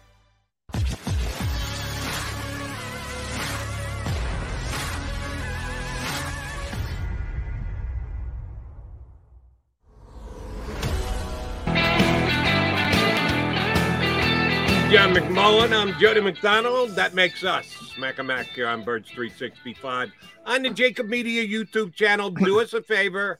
Our algorithm can use when you need mealtime inspiration, it's worth shopping Kroger, where you'll find over 30,000 mouthwatering choices that excite your inner foodie. And no matter what tasty choice you make, you'll enjoy our everyday low prices, plus extra ways to save, like digital coupons worth over $600 each week. You can also save up to $1 off per gallon at the pump with fuel points. More savings and more inspiring flavors make shopping Kroger worth it every time. Kroger, fresh for everyone. Fuel restrictions apply.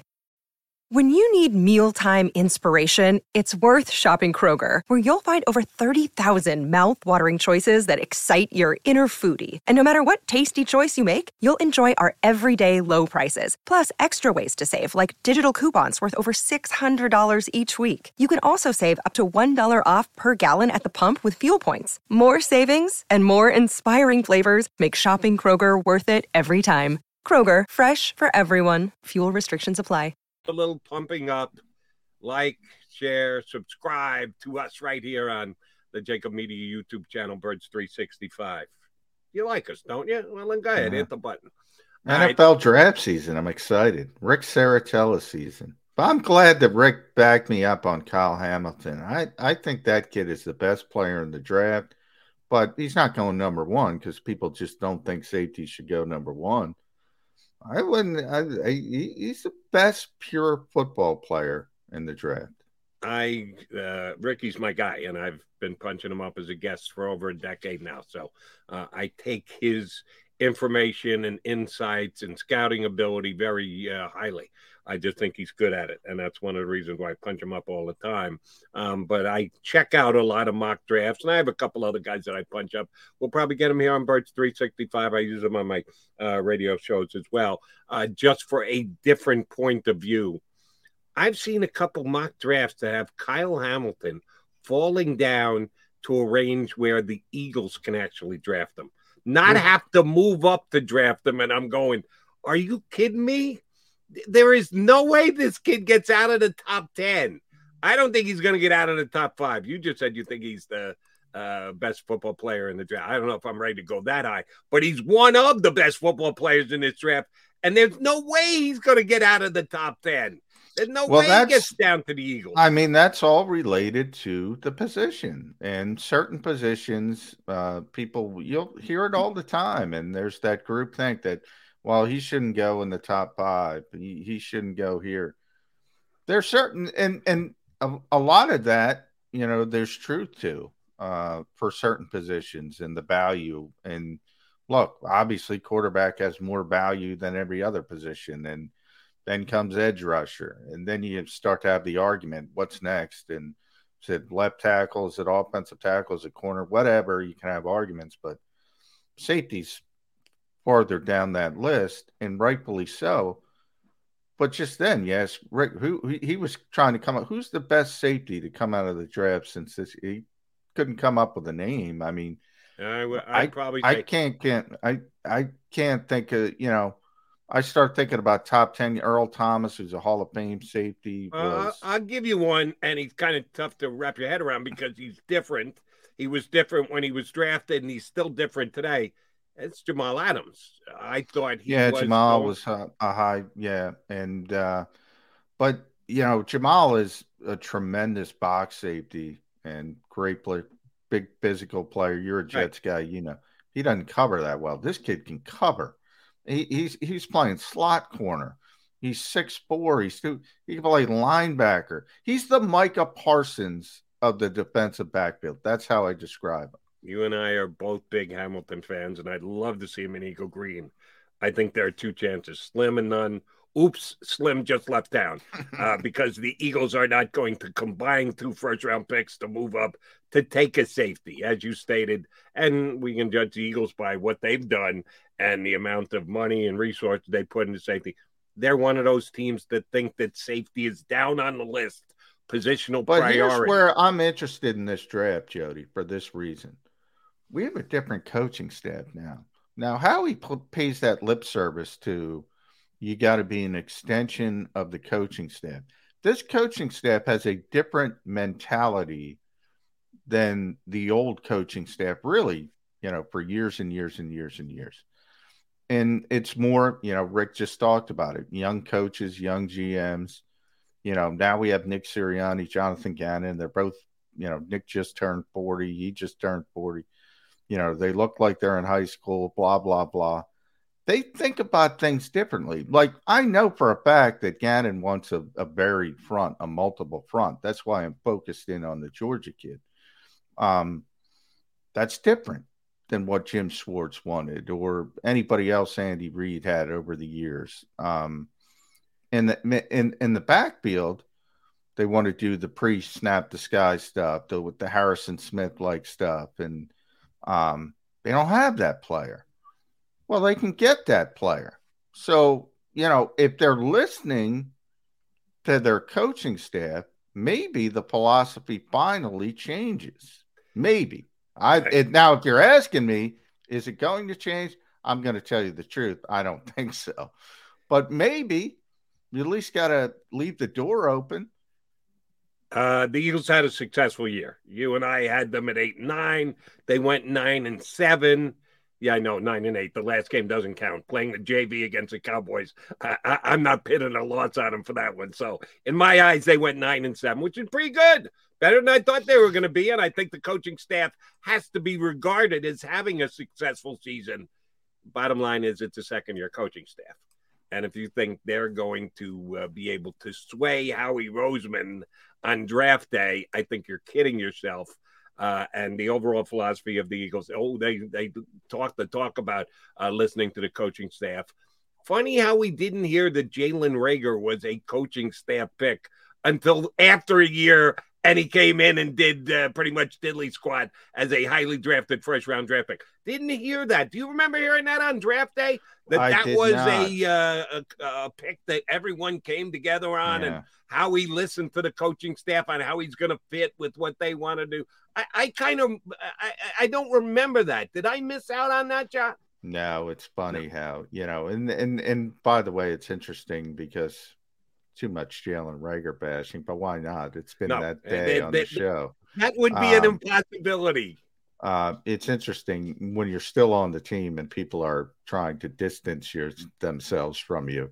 Uh, that's not a good sign. That's what certainly the the personnel staff tried to do with the old coaching staff, and, and vice versa. You know, it's tough to know who's telling the truth because it is a, a collaborative process. But I do know that um, this this organization was, you know, pretty much with with the exception of Chip Kelly in that little bubble, uh, it's pretty much been the same you know, high brain since Andy Reid got here, so to speak. Uh, pretty long time.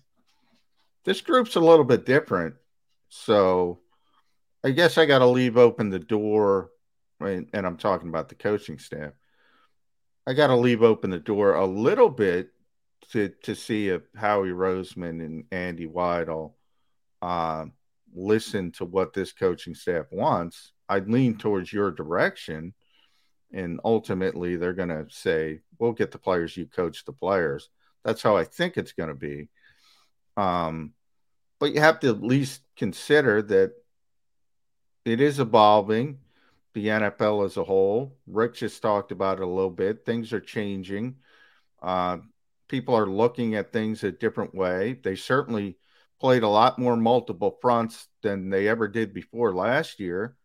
So that indicates to me that this coaching staff's going to go about things in at least a little bit of a different way. So I will say if the Eagles want to succeed, they better take into account what the coaches want and what the coaches need. In a perfect case scenario, the coaching staff is always uh, allowed to voice their opinion and should be listened to, should be heard, should be reacted to. I don't know that we have that here in Philadelphia right now. Um, all right, we went almost an hour and 10 minutes without talking about the quarterback position, which I'm quite proud of myself because. Uh, we talked so, about it draft wise. Uh, right. I'm talking about the present day Jalen Hurts and or if the Eagles are going to go in another direction other than the draft. Um, and Russell Wilson's name comes up all the time. And we try not to beat it to death here on Birds 365. You can't not talk about it. You just shouldn't talk about it in exclusion of everything else. Um, so I did want to bring this up at uh, Russell Wilson today. Colin Cowherd, one of the more uh, recognizable national broadcasting names, opinion creator for Fox, um, talked about Russell Wilson recently on one of his show and should he be dealt? Will he be dealt? He's actually got a relationship with Russell Wilson, maybe even gets inside information. And he suggested the Philadelphia Eagles should move heaven and earth to get their hands on Russell Wilson. Well, what does move heaven and earth mean? To the extent of all three of their first round draft picks this year and next year's first round draft pick.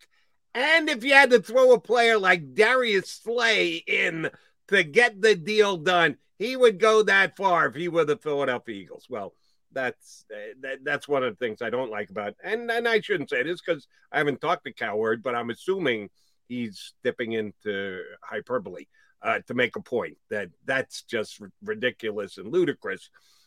But I actually appreciated it when he said it for a specific reason. Uh, doing show WIP nights, uh, bring up Russell Wilson. Uh, what would you give up the people are so underestimating how much Russell Wilson going to talk. J Mac, I don't know how many times I well, I give him one of my first three uh, first round picks this year, and maybe next. What are you talking about? One of three, maybe next year. I'd rather go one and a two next. You have no chance. Hmm. it's gonna be three first round picks. Now, Cowherd went to four, and your best defensive secondary player which is ludicrous on the other end. But some people think that you're going to be able to steal Russell Wilson, which is not going to happen. They're going to get three first round picks. And the one other thing, John, I want to get your take on this that I think is being underreported. Russell Wilson is going to need to have his contract redone. First and foremost, he's got an okay coming to Philadelphia because he's got a no trade clause in his contract. Uh, we don't know that he's going to be able to do that, but for the purpose of this conversation, let's assume he does. He says, "Hey, you know, Philly's pretty good. They're better than they were last year. Maybe this Sirianni, but let me have uh, coffee with Nick Sirianni, see what he has to say." Okay, yeah, I'll take a trade to Philadelphia. Part of what's going to need to come down is he's going to have to have his contract redone because he is blatantly underpaid this upcoming year. He's only counting $24 million against the cap for Seattle. They've got uh, he's only making 24 million. Counts more than that because he's got uh, money pushed forward. Um, but if he were to be traded to the Eagles, he would count 24 million dollars against the cap this year, and he's under contract for next year at 27 million. The top quarterbacks are all 30 plus, 35 plus, sneaking up on 40 million dollars.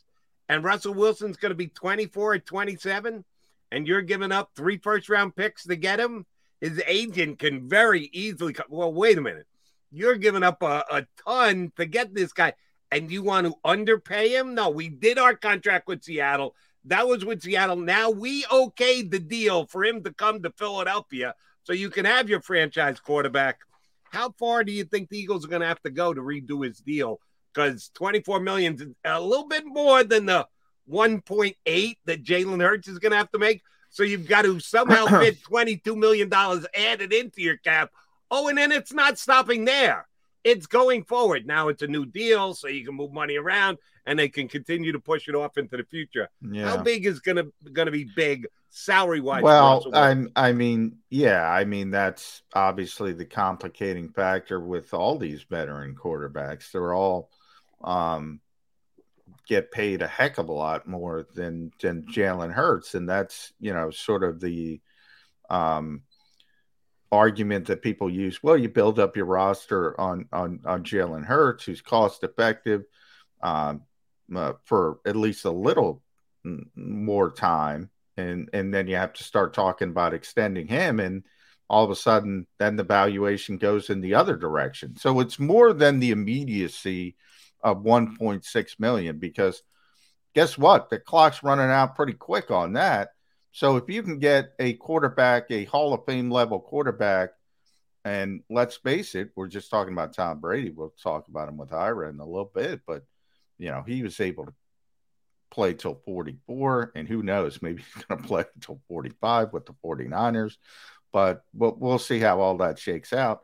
Now, that's the outliner. The point is, Russell Wilson isn't old by modern NFL standards. He's got a number of years uh, left to play at a high level in this league, certainly at least five years. That's the window you're talking about because you're going to extend him. You're going to put those voidable years on the back end of the contract. You probably work out a three year deal. You give him a raise. You got the two voidable years. This is what Howie Roseman, Jake Ro- Rosenberg do that well. There's no doubt in the short term, yeah, it's a big spike on the cap at the quarterback position, but long term, over over how how much you think Russell Wilson, how long you think Russell Wilson's going to be here, the spike isn't nearly as big as you think it is. Because then you start talking about, all right, let's say Jalen Hurts has another year um, like he had this year, Jody. So the Eagles make the playoffs. They're a little bit over 500. They're one and done again. He's a Pro Bowl alternate. He's got more explosive plays than anybody else in the NFL. You think he's going to be cheap on the extension? And then you start talking about the Jimmy Garoppolos of the world and the Derek Carrs of the world and the Kirk Cousins of the world. Look at what they get paid. Look at what they get paid. Guess what? You're going to have to pay Jalen Hurts. So then, again, I think too many fans think about things in the in the really really short window of right now. It's like one of the things I'll criticize Colin Cowherd for Yet you, you don't give up four first round picks for Russell Wilson because you don't have to. It's like everybody was saying with, and we'll give Daryl Morey credit uh, for getting James Harden for Ben Simmons. You trade Ben Simmons for a bag of balls and this and get him out of town. Why doesn't he do that? Because he doesn't have to, you know. And he got a a, a Hall of Fame level player in return for a guy who didn't even want to play. So we got to give him credit you know, if you don't have to get four round pick, you don't have to do it. But in, in the same way, I'll look at the short term thinking of the average fan, not everybody. Well, Jalen Hurts makes 1.6 million. Russell Wilson makes uh, all this money. It's not just about this year. It's not just about this year. You're getting this guy to be your quarterback for at least the next five years. And you don't think about more windows than that in, in the modern NFL. Nobody's thinking about 10 years down the road. So you have to think about what is Russell Wilson going to be for those five years as a player versus what Jalen Hurts is going to be. And then the the cost effectiveness, Russell's going to get more, but you're going to have to pay Jalen Hurts a lot of money if you think he's a starting quarterback. So for all those people that say build around Jalen Hurts, build around Jalen Hurts, well, you can do that in the short term. You can do that in 2022. But guess what? He's a starting quarterback who's the 17th best in the NFL as NFL.com. He's going to get paid minimum, Jody, minimum. Which kind of ties into your thought in hour number one it's it's a small percentage chance, but it's not a zero. The Eagles might take a quarterback with a first round draft pick this year. I I did it on one of my WIP shows for conversational sake, and I really don't believe it's going to happen. But like Rick Serritella told us, he's got Kenny Pickett being the first quarterback taken off the draft. Uh, he does not think Kenny Pickett is a top 32 player. If there's 32 players going to be picked in the draft, that's one for every team. That's your first round. He's got Kenny Pickett uh, ranked overall prospect at somewhere below that as a second round player, which just number positional 10, importance went right out the window. Kenny yeah. Pickett is one of the 32 best ranked players in this draft. So maybe, just maybe, the Eagles with their first pick have the choice of any quarterback they want. Maybe Kenny Pickett's there. Maybe everyone says, yeah, you know, we can't justify taking a quarterback this high. Maybe at 19, the Eagles passed twice, and there's still the first quarterback on the draft left. If that's the case, as you're stating, we can all like Jalen Hurts. We can say, forget Russell Wilson, forget Aaron Rodgers, forget everybody else. We're married to Jalen Hurts. We're only one year away from having to decide how many tens of million dollars it's going to cost to keep Jalen Hurts, too. Yeah. So, So if you get if, a, if, yeah, that that's my point.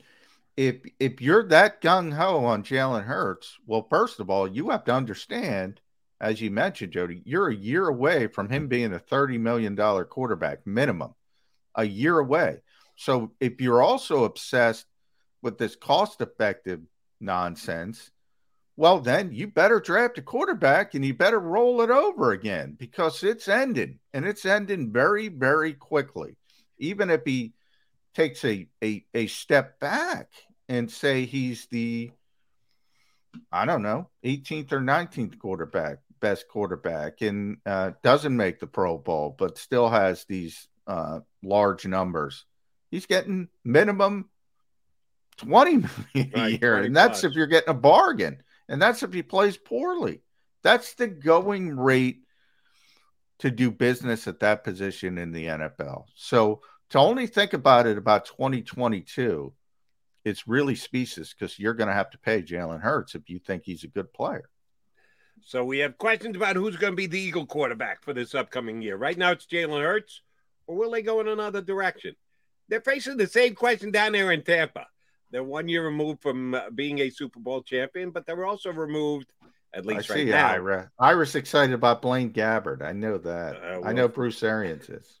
Yeah, good, good, good luck with that, Bruce. Uh, Ira Kaufman, our buddy from JoeBucsFan.com, going to hop on with us next here on Birds 365. Go for the midnight dares. Go for the memories. Go for the view that goes on forever. Go for the bubbles in your bathtub and in your drink. Go to bed whenever you want. Or don't. Go for him. Go for her. Go for the win. Go to Ocean Casino Resort. Book your trip at theoceanac.com. At Stateside Vodka, every new customer gets the world's best rocks glass. Free. What's that? Uh, a rocks glass? You're telling me that bottle is cut in half? You could say that. Holy sh! And you're telling me I can get one of these glasses for free? That's right. One free rocks glass per customer with each first time purchase of Stateside Vodka. So good, it just disappears. Imagine for a moment that you went to work today and when you came home, you were catastrophically injured. Your life and your family's life. That's what happened to union construction worker Mike Little. I was scared of what the end was going to be, but to be 100% honest with you, I knew I was going to be all right just by talking with Brian. In my heart, I just knew everything was going to be all right. Call the firm and find out why they say, We got this. Call 215 458 2222. On the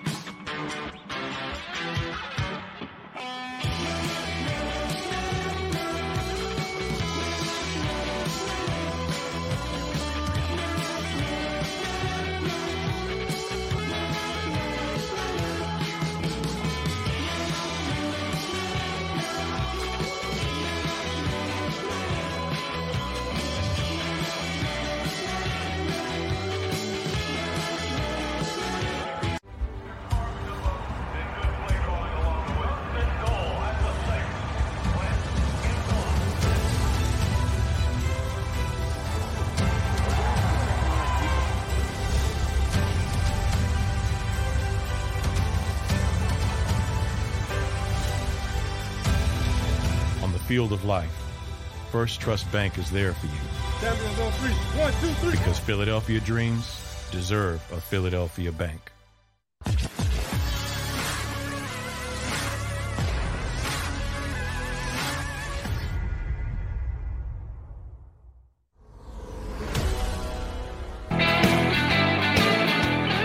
Appreciate you streaming on in on Birds 365 with McMullen and McDonald. We bring in a third opinion insight, uh, always top drawer. Uh, from JoeBucsFan.com, our buddy Ira Kaufman joined us here on Birds 365. Ira, we're having fun talking quarterbacks on a day in, day out basis because some people think Jalen Hurts is the guy. Some people think there's no question Eagles are getting a veteran guy. You didn't have to worry about that the last couple of years, but you guys are in the same conversation, right? Or or not? Is Tom Brady just pulling the wool over everybody's eyes, and is he going to be back there next year?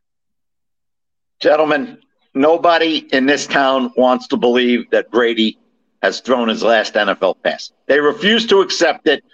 They parse every word the guy says. they they focus on never say never, uh, and then 30 seconds later on the same interview, he said, I'm very comfortable with my decision to retire. They don't want to talk about that part. He's doing a movie. He's yeah, got a million business interests. Gisele's got big plans. They're going to move to South Florida. By the way, gentlemen, going to be 85 degrees today. Just want you to know yeah. that. it was 75 here yesterday. I was beautiful yeah. yesterday. Yeah, it was going to freeze tonight, but it was beautiful yesterday. And if was... you and if you two gentlemen mention Blaine Gabbert's name, I'm going to drop this coffee cup. I already mentioned it. Hey, that was Bruce Arians. Hey, Gabbert just hasn't been with a great team. That's the only problem. Uh, you know, uh, Arians has he's got this fixation on Blaine Gabbert. None of us None of us in the Tampa Bay media can understand it. Um. Gentlemen, he has started 48 games as a professional. He has won 13. he has started 48.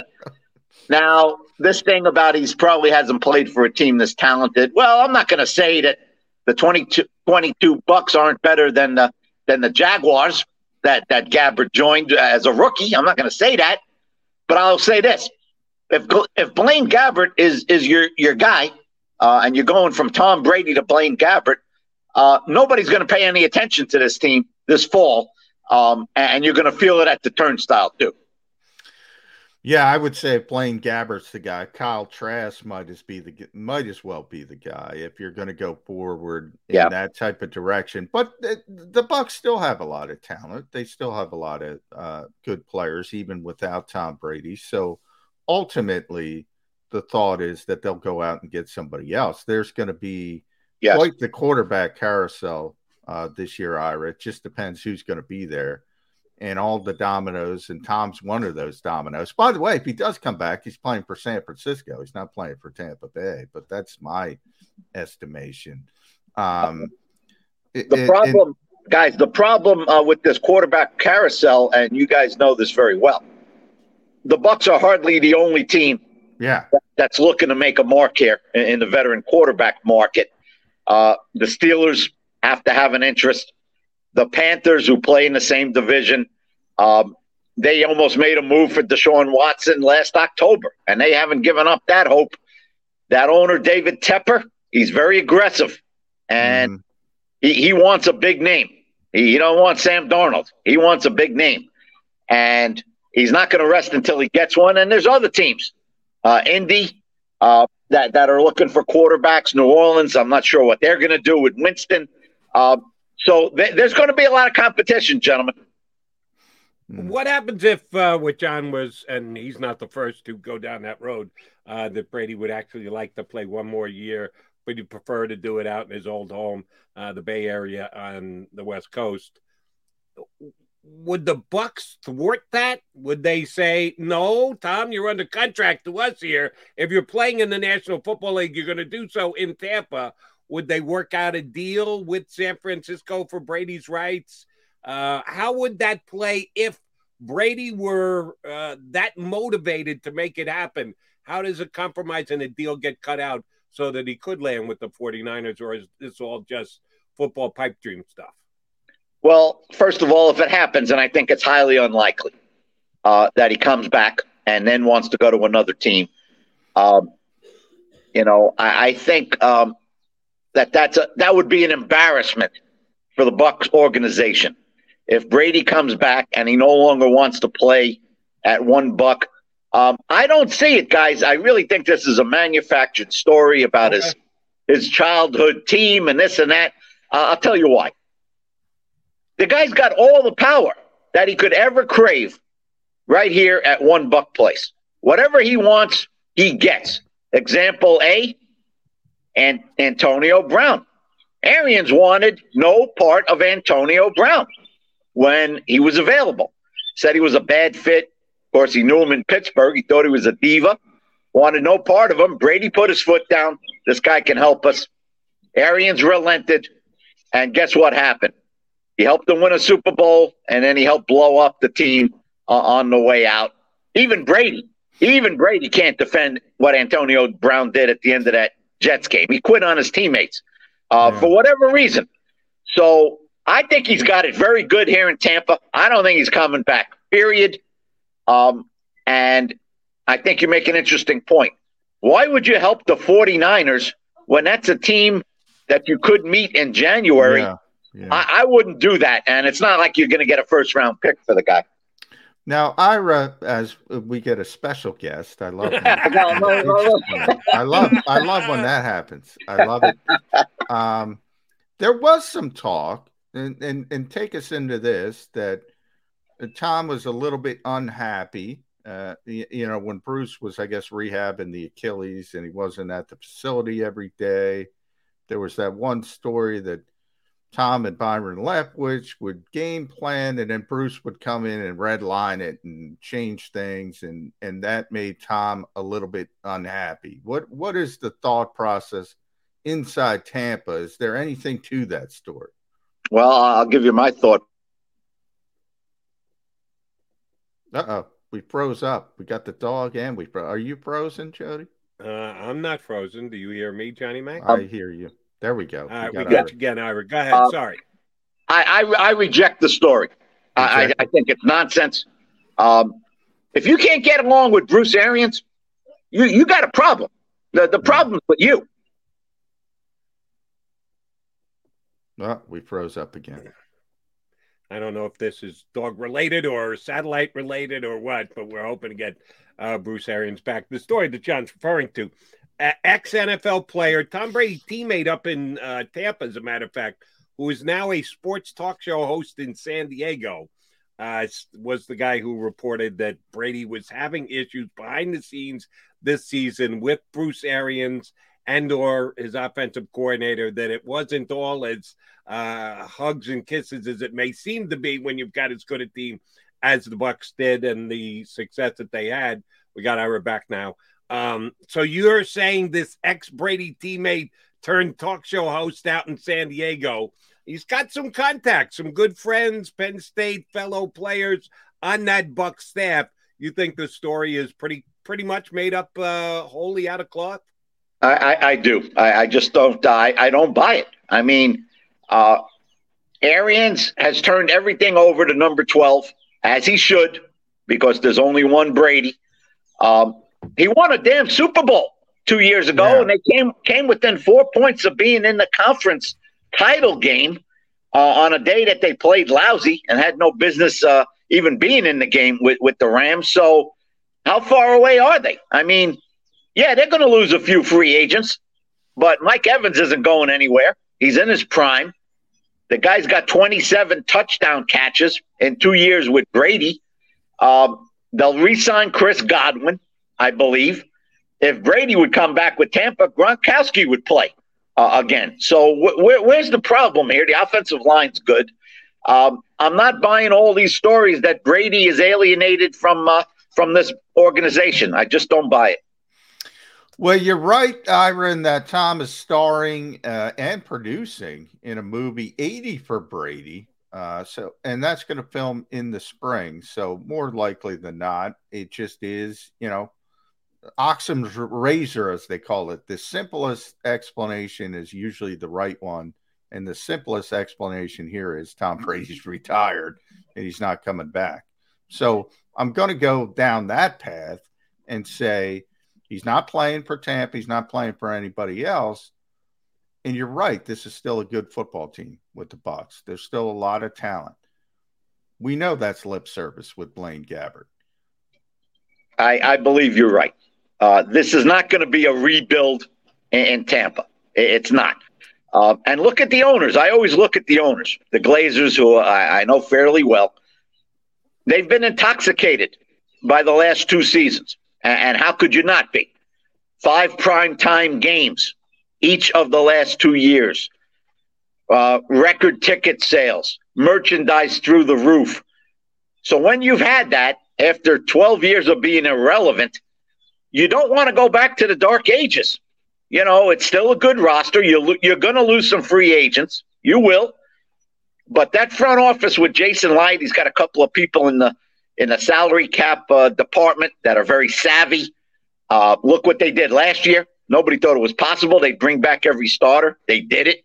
That's not going to happen this year, but they'll keep the core. And the core is good enough. And, and guys, this is a big point to consider. Um, some people thought Arians would retire once Brady retired. He's not going to retire, and I'll tell you why. He looks at the NFC South. The Saints are in turmoil. They lost their coach. They don't know who the quarterback is. Kamara's in trouble. Matt Ryan's not getting any better in Atlanta. He needs help. And Carolina's got no quarterback. So I dare say, guys, with Blaine Gabbert, I can't believe I'm saying it, the Bucs would probably still be the favorites in the NFC South, uh, even if they go nine and eight and win the darn division. So it is not a rebuild, and I, I, don't believe the Gabbert talk, and I don't believe Gabbert will have the ball in Week One. I don't All believe right. that. Well, then you know the obvious question: Who is going to be the Bucs quarterback uh, Week One? If it's not Tom Brady, we're admitting we believe he's going to stay retired. You don't think that Bruce Arians really will go to war with Blaine Gabbert? Kyle Trask, or are they going to be able to land a veteran quarterback from another team? And if so, who's that guy?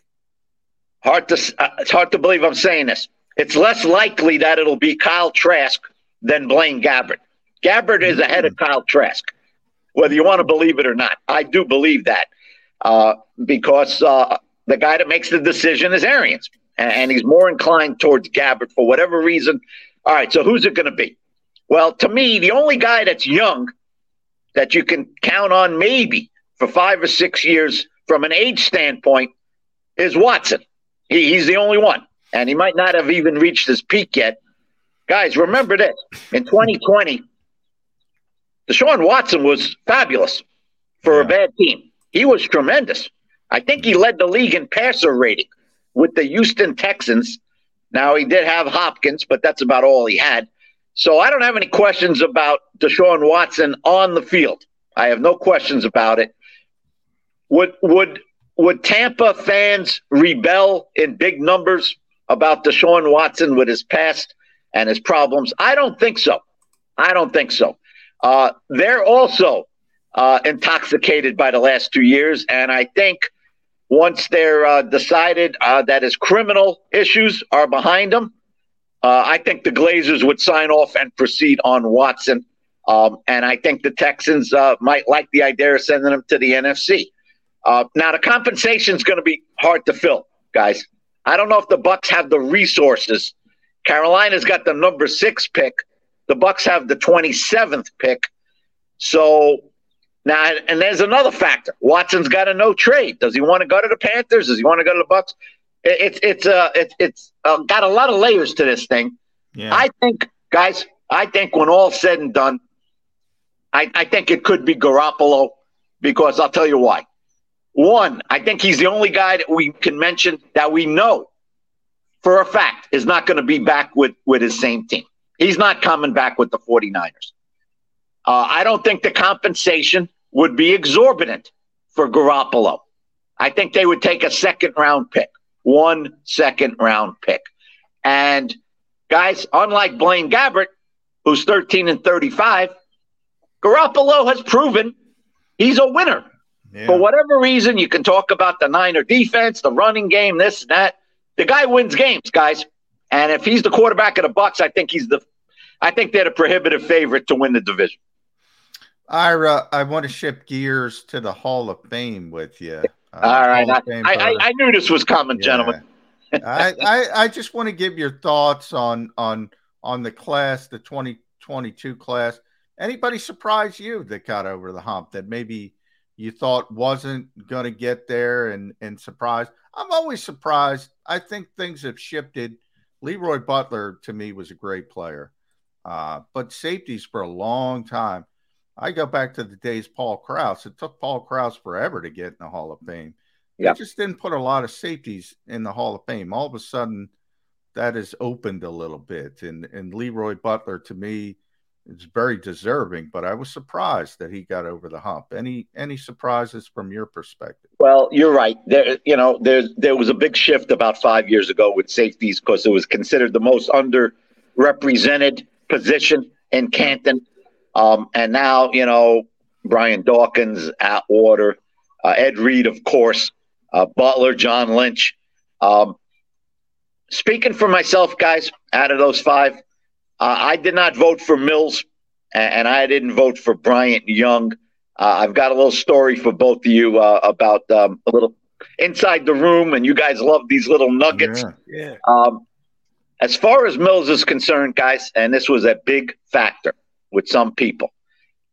It was his last year of eligibility as a modern day candidate. If he didn't get in this year, he would have gotten into that senior pool, which we like to call the abyss, yeah. because there's like 50 guys that are kind of deserving, um, and one guy comes out every year out of the 50. So you're in trouble. That's guys like Joe Jacoby was very close to getting in the hall yeah. about five years ago, and now he's in the senior pool. You never hear the guy's name. Yeah. You don't hear it. Uh, Bob Kuechenberg's another one.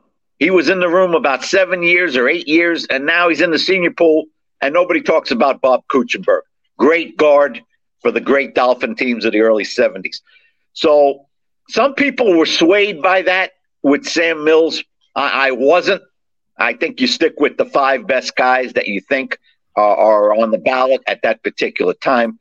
And guys, here's the other one Bryant Young and I got to give credit to the 49er organization because they organized a Zoom call, you know, uh, uh, about a couple of weeks before the voting. And they invited the uh, panelists and the selectors on the Zoom call. And they got together five offensive linemen, including Mark Schlereth, was kind of the leader of the band. Five offensive linemen who, who played a lot against Bryant Young. And they were on a Zoom call and the, some selectors were on it. They could ask questions. And for a half an hour, these guys talked about how great a player Bryant Young was. They put him in a class with Warren Sapp and John Randle. Now, I'm not going to go that far. I'm not. Uh, but, you know, the guy was a glue player for some very good 49er teams. Uh, he played the run as well as the pass rush. He had 89 sacks. I mean, that's a big number yeah. for an interior defensive lineman. And I think that Zoom call, which was a very smart ploy, um, you know, in the candidacy of Bryant Young, I think it proved uh, very decisive. And he got in. Now, guys, I'll, I'll leave you with this on the Hall of Fame. Um, when that was announced that night on the NFL Honor Show, within an hour, and I mean an hour, I made the mistake of looking at Twitter, which I shouldn't have done.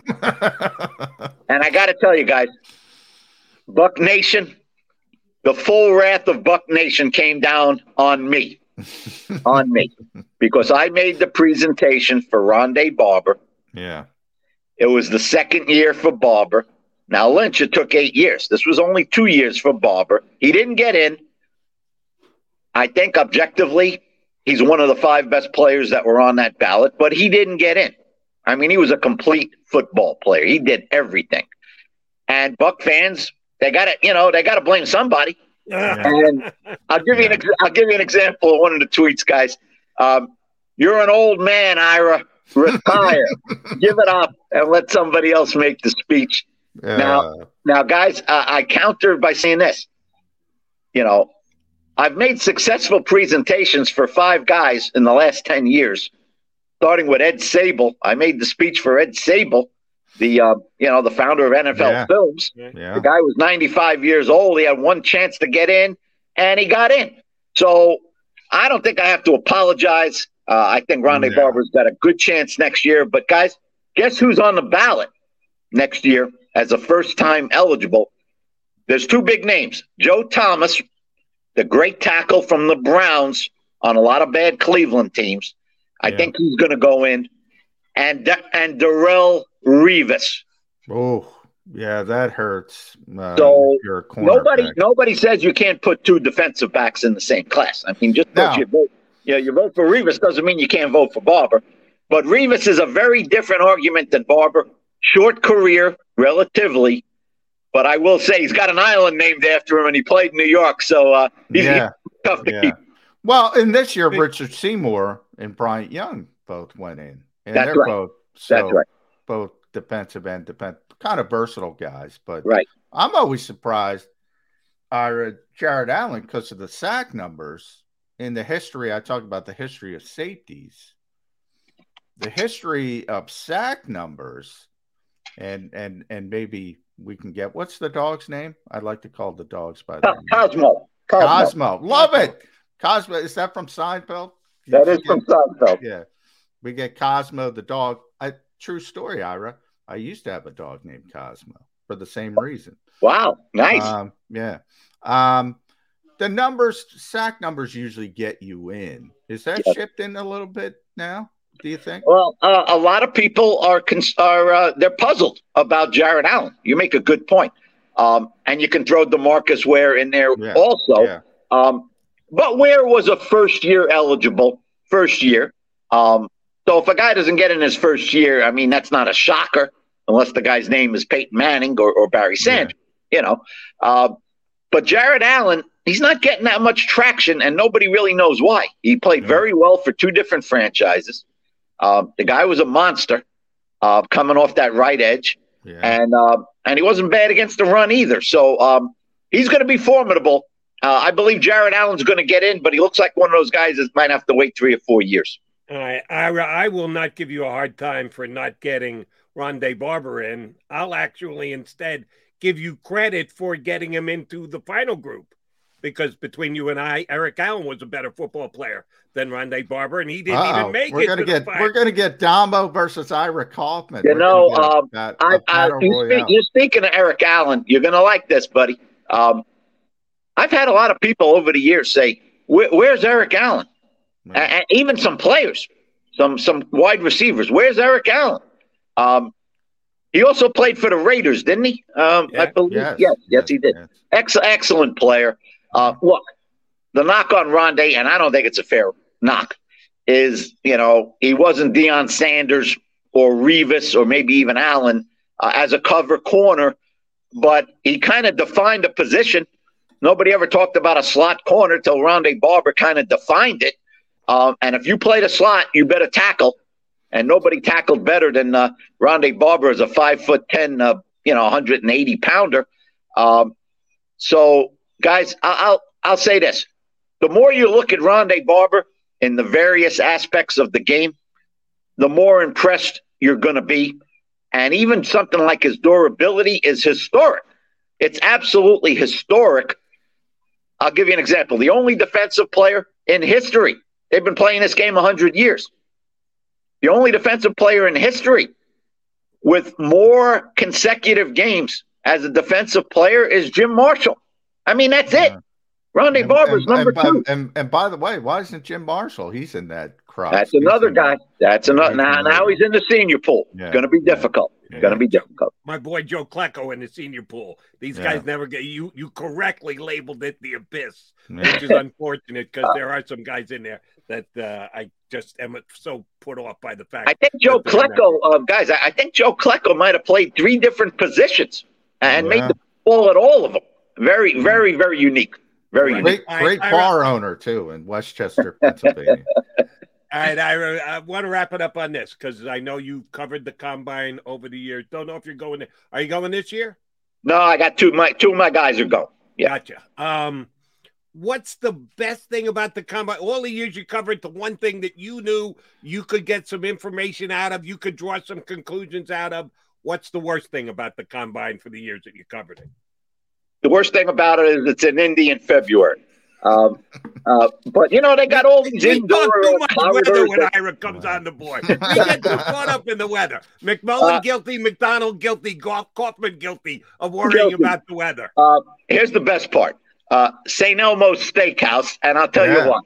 Yeah. First of all, they got a great shrimp cocktail, um, and with with this, you know, it's got this sauce on it, and if you take too much sauce, you, you, you're gonna you're gonna need a gallon of water. So one of our guys one year he had never been to the combine, and you know we took him and we said, "Hey man, you got to you got to really heap this sauce on the shrimp, and you really got to lay it on."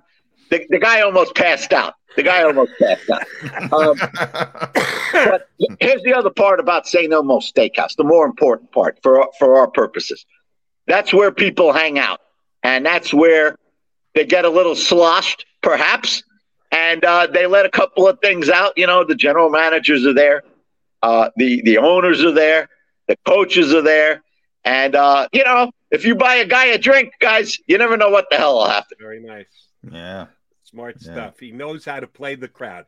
Ira, we appreciate you coming on uh, board with us today. You know, we'll touch base with you again probably before the draft, uh, maybe sometime in the middle of free agency. Hey, I'm very, I'm very excited about my 76ers, gentlemen. I'm yeah. excited. To, How about I'm that? excited to see what happens starting Friday night. I'm excited.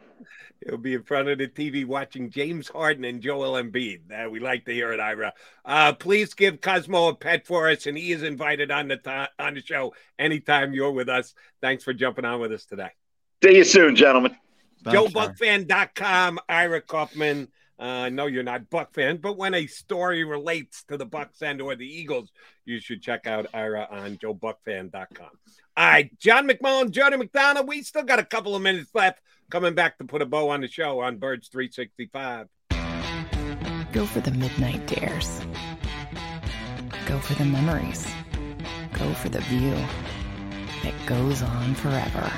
Go for the bubbles in your bathtub and in your drink. Go to bed whenever you want. Or don't. Go for him.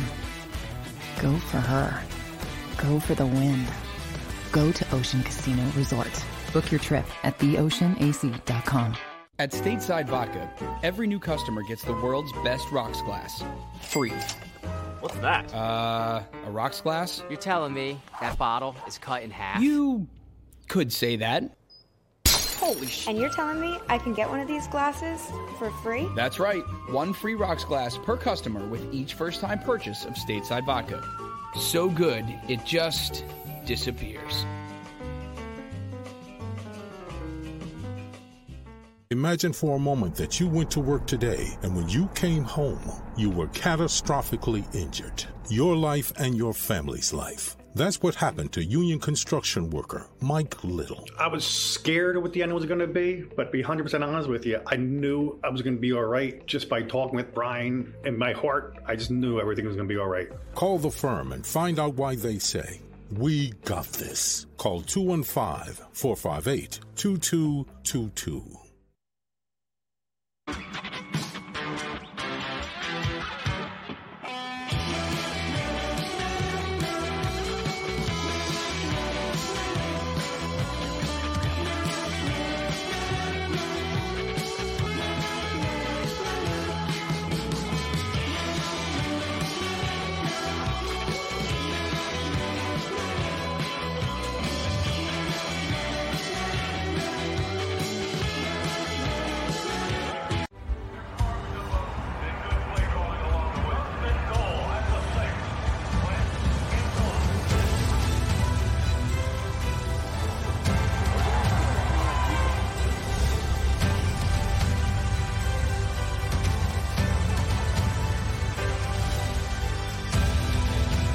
Field of life, First Trust Bank is there for you.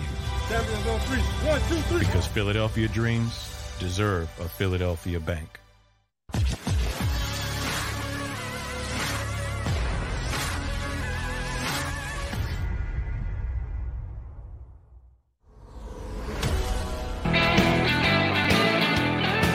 J Mac and J Mac here with Young Birds 365. We appreciate you tuning in. While you're at it, hit that like button. Help us with our algorithm here on the JAKIB Media YouTube channel. Uh, John, always fun to punch up both Ira and Rick Serritella, two good guys, and also with uh, And great- Cosmo. I want to throw Cosmo. Cosmo. Don't forget Cosmo. Yeah, what's the deal? You got you actually did have a dog named Cosmo? Yeah, yeah, yeah. Early. What's your dog's name now? Uh, Isabella. Isabella. Okay. Um, we had Roxy and then Moxie, two straight females, as a matter of fact. And I'm assuming Isabella's a female too. Yes. Cosmo. Isabella, I, I, Isabella, I didn't name because I got Isabella from someone else. Um, Cosmo, I named myself, which is why um, it came from Seinfeld. So I figured that would be where Ira got it. See, that's funny because our last two dogs have both been rescue dogs that had a name previous to getting him, just as you just stated. Uh, and my wife didn't necessarily like the, the name. So we said, well, we're going to try and change the dog's name. And sometimes you can do that. And sometimes they just refuse. They, they know their name and they're not going to respond. You're going to call them and they're not even going to pay attention to you. And that's what happened with our first dog, Roxanne. My wife didn't necessarily want to call the dog Roxanne, but we eventually relented and said, Roxanne, and she would answer. So she became Roxanne. Our uh, the dog we have now, her name wasn't Moxie, but we wanted to make it Moxie because it was kind of like Roxy. And then if we called her Roxy, she'd at least understand. And she adapted. We got a smart dog now. She she understood we were changing her name on her, so she was good with the name change. Our first dog, no chance, no shot. Uh, we we couldn't change her name if we wanted to. Um, and that's a cute dog that Ira's got, by the way. All right, J Mac, uh, one of the last things I wanted to talk to you before we put uh, bow on today's show is something that Ira touched on. He brought up uh, Deshaun Watson. Uh, Mike Florio, Pro Football Talk today, suggested there are several teams yeah. that are ready, willing, and able to jump into the Deshaun Watson bidding I pool. think people would be surprised how many teams are going to jump into that pool. Uh, right now without having to Mhm. wait for how many suits does it get settled? Is there going to be a Mhm. criminal prosecution? What is the NFL's stance going to be? How many games are going to get suspended? That Florio is suggesting. Now he didn't name any teams. That would have been impressive if he could attach team I think he did name Carolina is willing to do it, but uh, yeah, that's been going around for a while. I've been talking about that for a while. It's the criminal. If the criminal is cleared up, people will move. They're they're okay with the civil stuff. Um, they're not okay with the criminal stuff. And Uh, Florio's going above and beyond that. He's saying now, and the criminal stuff is not cleared up. The attorney said that he thinks, and this is purely speculation on his part. I think you mentioned this yesterday. I think you had the right read on it. Uh, grand jury timing, when Yeah. are grand juries changed? And maybe that's why he's targeting April 1st as a day. If they haven't come down with charges against them, they probably won't. So April 1st is still, last time I checked, eh, six weeks from now. yeah. And if you're willing to make a trade now, yet you're willing to do so before the criminal aspect of it is actually decided. So that's a pretty good uh, stance that the team would be taking. Do you think the Texans would respond to that? Or do you think they want to wait?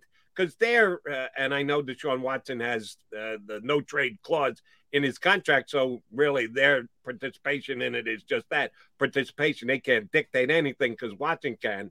Um, do you think there is a chance that something happens in the next couple of weeks? Yeah, Because- I, I, I mean, uh, the the talk around the league was Houston wanted it done by March 16th, the start of the new league year, because his guaranteed salary is fully guaranteed at that point. And March, so 35 million they're on the hook for um, completely, and they wanted it. You know, they don't want to worry about it, so they were hoping that the criminal stuff would be cleared up and uh, things could start to move forward.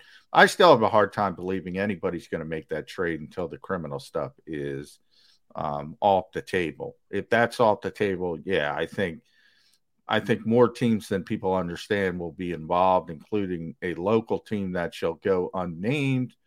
Um, y- y- and Yeah, Ira that- kind of, that's why I would.